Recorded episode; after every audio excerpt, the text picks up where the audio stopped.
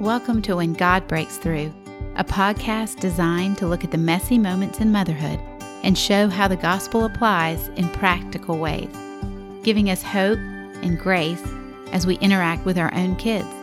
You'll hear crazy stories and life lessons from my mothering of eight kids.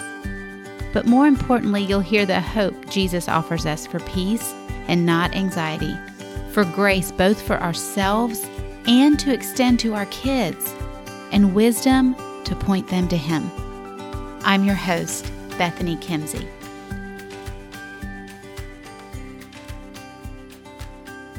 Welcome back. I'm so glad you're here. This is the second of three bonus episodes, what we're calling Table Talk. And these three episodes are with my husband, Troy. So we have been just talking about how gospel conversations really come alive with our kids. How do we do this purposefully in the day to day where it's not lecture driven and instead it's life giving? So I just want to jump right back into the conversation. This week we're going to be talking about how do we do this with our teenagers. And in this episode, we're going to talk a lot about some of the lessons we've learned, the ways we didn't do it right and the ways we needed to change course so that we could preserve relationship and keep the heart of our child in our hand. And in some cases, ask, in essence, create and repair relationships so that child would be willing to put their heart back in our hand. So I hope you enjoy this episode. Well, now we're going to talk about those teens. We're going to talk about the teen years and how do we walk with our teenagers. And I think through the um, in the episodes we've been I've been talking to y'all about the fact that while your child may be in this age, they may not be in this stage of spiritual development.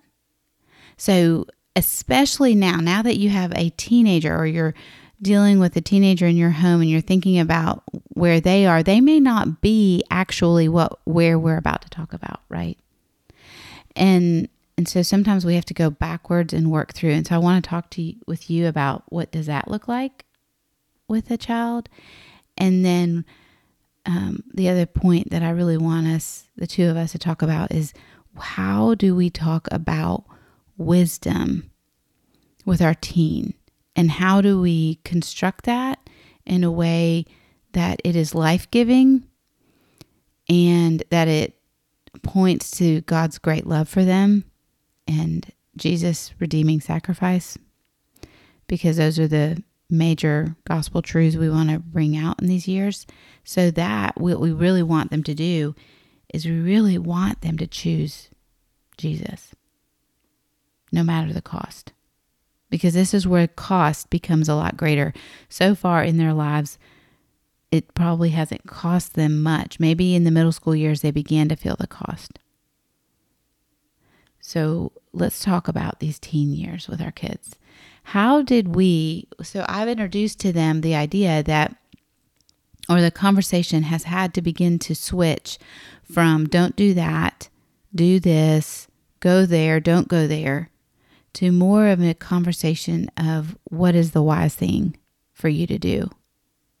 So how did that happen with us and Yeah, I'm so I do think that's critical and even as we we talk about being a student of your child, I think it's it is healthy to understand that that it's not just a clear progression and so you know there is a little bit of waxing and waning on the journey and so, you know, if you think of what it is to engage the the elementary child and it's the what, and you're really just laying out the foundations of the gospel. Who is God? Who are mm-hmm. you?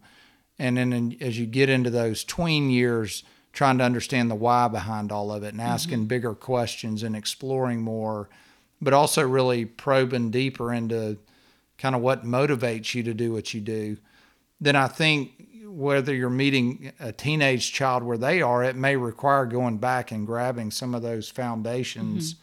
the what and even the why, and beginning to journey on that. But but when you get uh, to this place in their teenage years where you know, in a lot of ways, you know that they're very close to being launched Yeah. into the world. Um, I can't remember where we grabbed that concept. I know I know your youth pastor used to to have a saying um, that um, you're welcome to say it. But I'm, I'm not very good at little. Well, he, yeah, I need to attribute it is Andy Stanley, and and he used to teach us when I was in high school that there's good and there's bad, but that's not our clue. But rather, what is the wise thing to do? I think he may have even written a book about it now for adults using that same concept.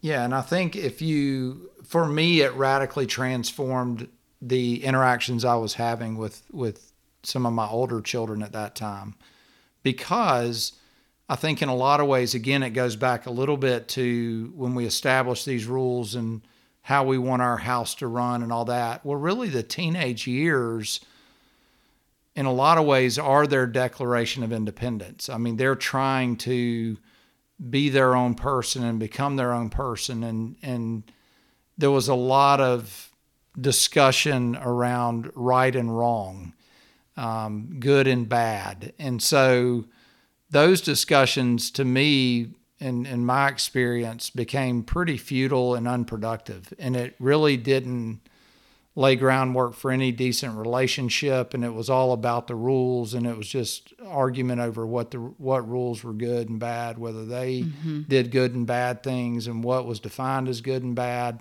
And whether everybody else was doing the good and bad. yeah i mean it was just but it was really a futile conversation is and again i don't believe that standard changes over time but the culture speaks that good and bad is a moving target.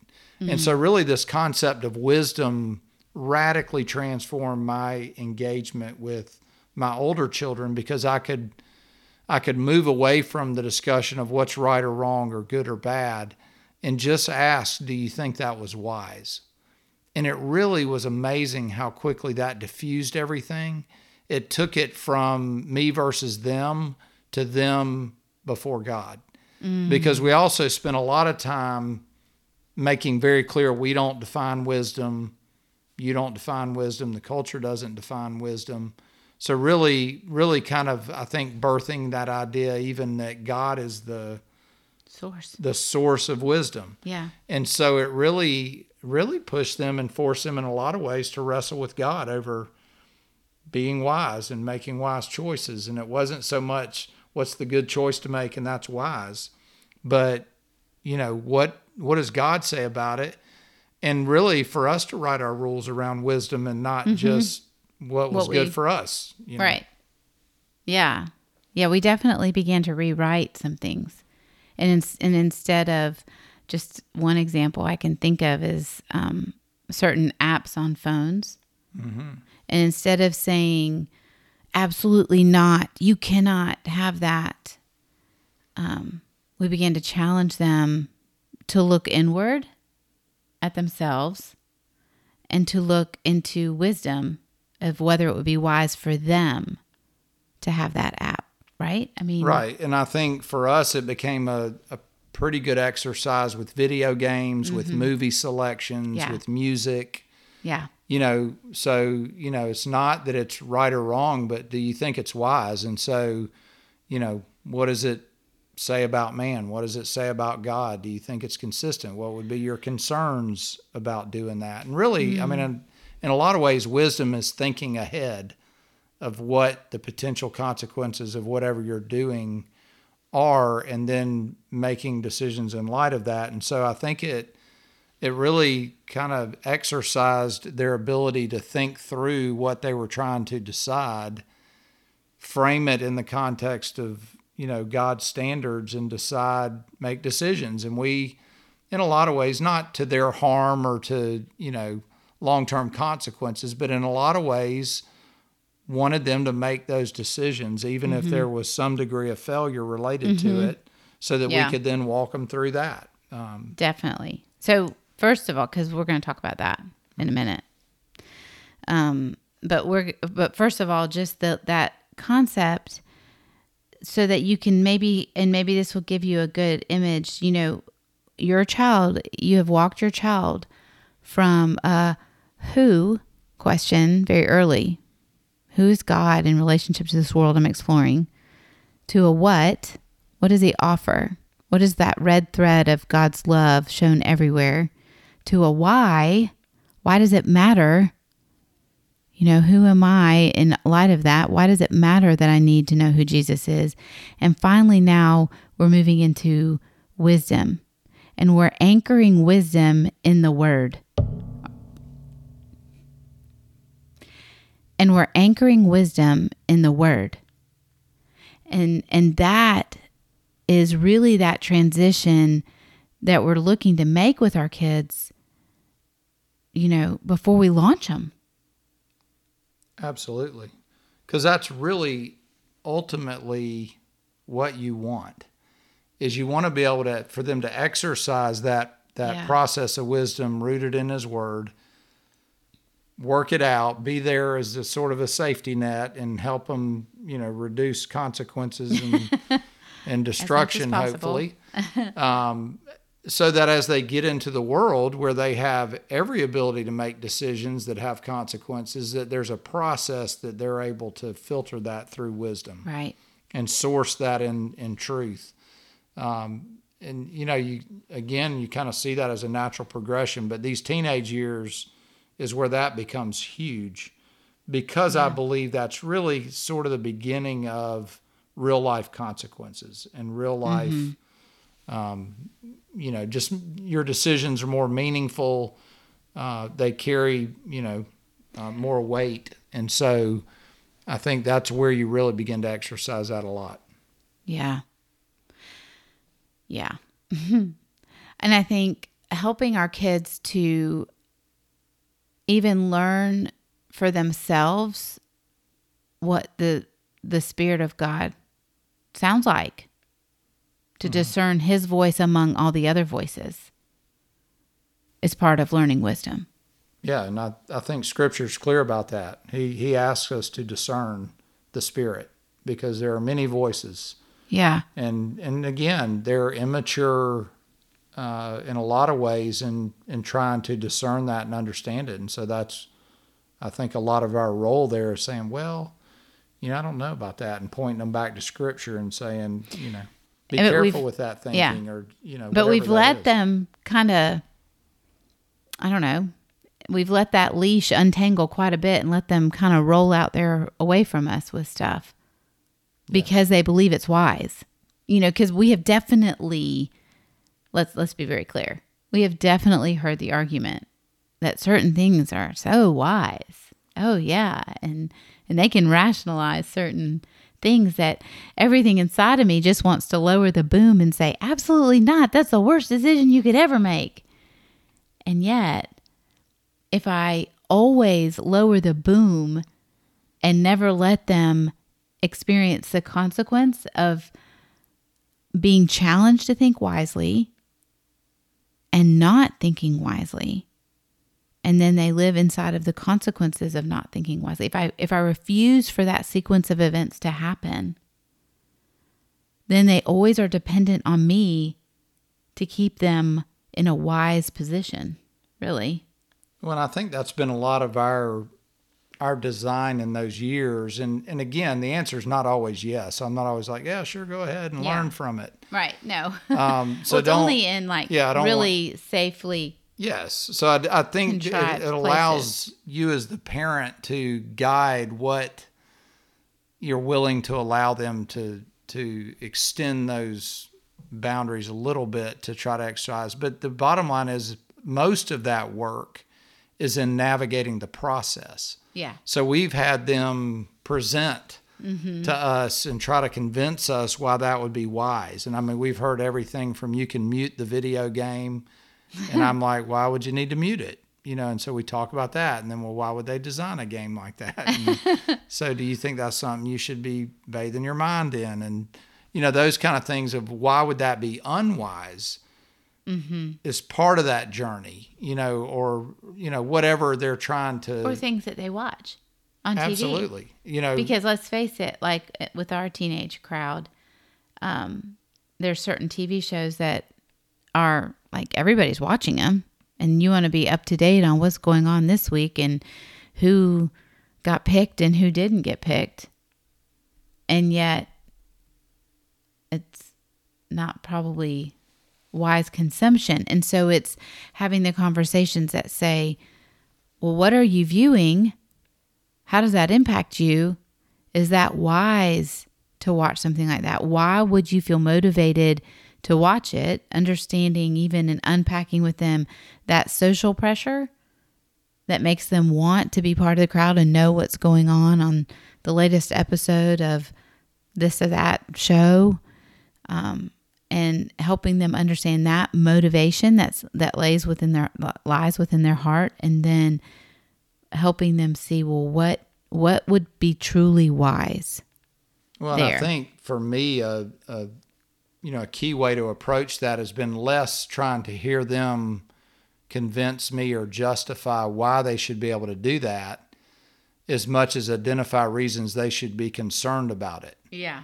Because then it, it sort of makes them and forces them to look at it from the danger side of things. Like mm-hmm. why should i be concerned about you know this language or this content or pictures disappearing on your phone or mm-hmm. you know whatever this show is and and at least it may not be a no but i think if they can identify the ways they're concerned and be able to verbalize how they plan to you know safeguard safeguard against those things that would yeah. be concerning it forces them to think through consequences not i'm not talking about disciplinary consequences right. but whatever the consequences of watching that are you filling your mind with it or you know if they're having to say well this is my safeguard against that then you know they've thought it through well and and then you can kind of come back to that and say well how's that going how did that yeah. work and help them understand yeah. even some things are more powerful than we think, or and I think you know, they really were able to navigate it well. Yeah,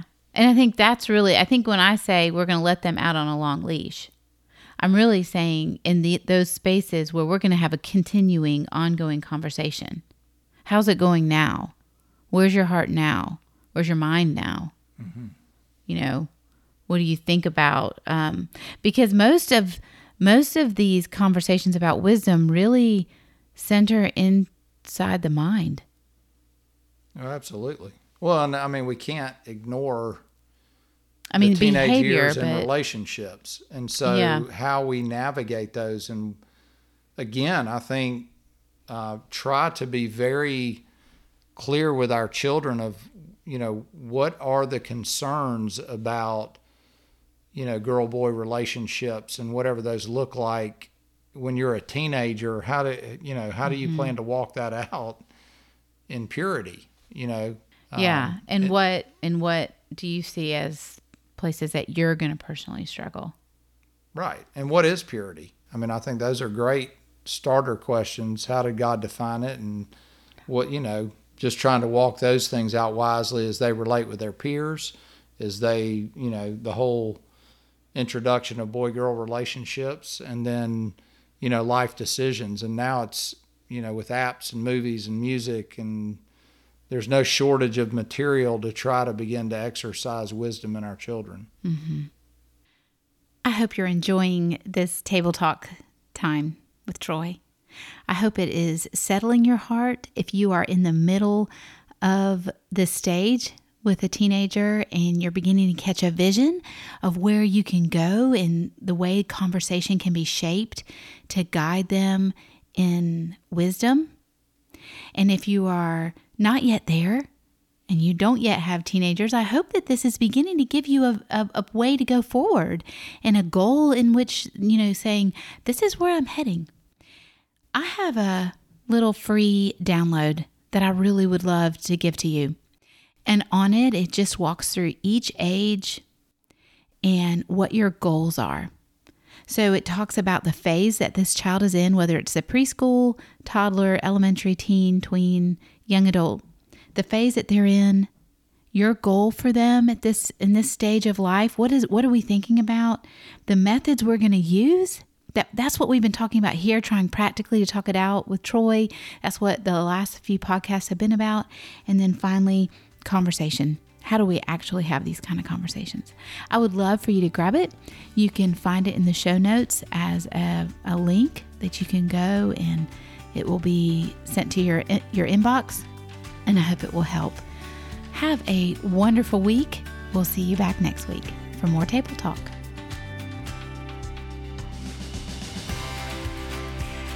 I hope you enjoyed this episode of When God Breaks Through. If you're wanting to connect with me and with other moms walking in the same messy moments, head over to bethanykimsey.com. That's where you'll also find the show notes with any links, as well as more resources you can grab to help you see that when God breaks through, when we see Jesus at work, the fuzzy intersection of real life mothering and the gospel becomes very clearly defined. We can walk with confidence and purpose. Have a grace filled day.